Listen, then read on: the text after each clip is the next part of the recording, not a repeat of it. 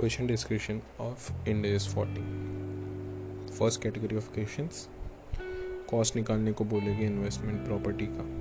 Second category of questions जो हमने देखा था कि अगर हमने लोन पे लिया हुआ है तो उसको हम सिर्फ़ कैश अमाउंट कंसिडर करेंगे। और जैसे एक लाख का सेट था और पेएबल एक लाख बीस थे तो एक लाख हम कॉस्ट कंसिडर करेंगे इन्वेस्टमेंट प्रॉपर्टी का और बीस हज़ार है, उसको हम पीएनएल में ट्रांसफ़र कर देंगे।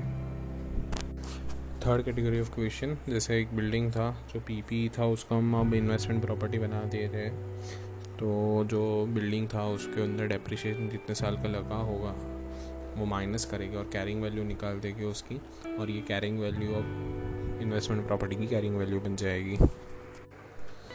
ऐसा एक निकालने का हम बोल सकते हैं कि एक पर्टिकुलरली पहले तो कॉस्ट निकालो इन्वेस्टमेंट प्रॉपर्टी का।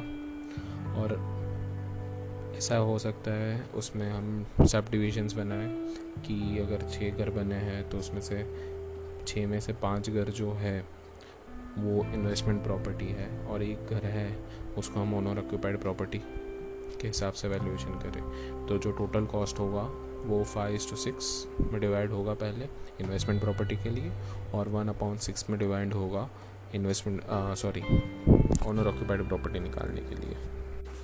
तो इतने से हम बनते थे इन्वेस्टमेंट प्रॉपर्टी के लिए।